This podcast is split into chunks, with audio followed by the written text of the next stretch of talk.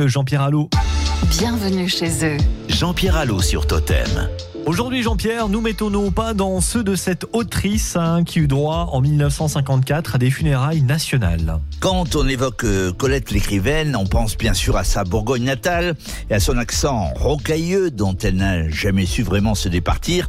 Mais beaucoup ignorent que Colette a fréquenté assidûment nos terres et bien sûr la Corrèze, où elle séjournait au château de Castelnovel, près de Brive, propriété d'Henri Jouvenel, un de ses trois maris.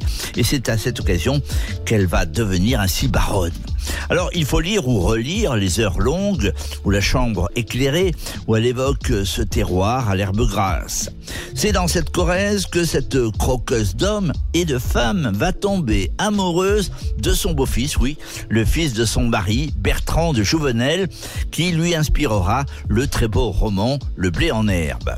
Alors je vous invite donc cet été à visiter les jardins de Colette à Varese, près du château de Castelnovel, sur 5 hectares eh bien, vous découvrirez six jardins, une collection de papillons et un labyrinthe en osier.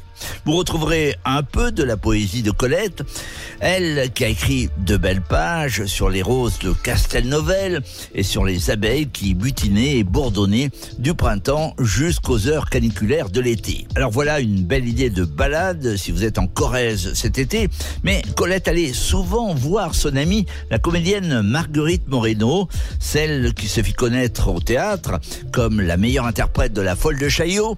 Elle jouissait d'une magnifique maison à Touzac, dans le Lot, baptisée la Source Bleue, où Colette aimait venir s'y reposer. Là, elle faisait avec son amie Marguerite des confitures. Mais oui. Alors, je ne saurais trop vous encourager cet été à relire Colette. Sa littérature est tout en sensualité.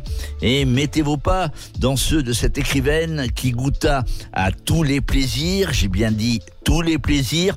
Une femme libérée donc que cette Colette à découvrir en Corrèze ou dans le Lot. Merci, merci Jean-Pierre pour ce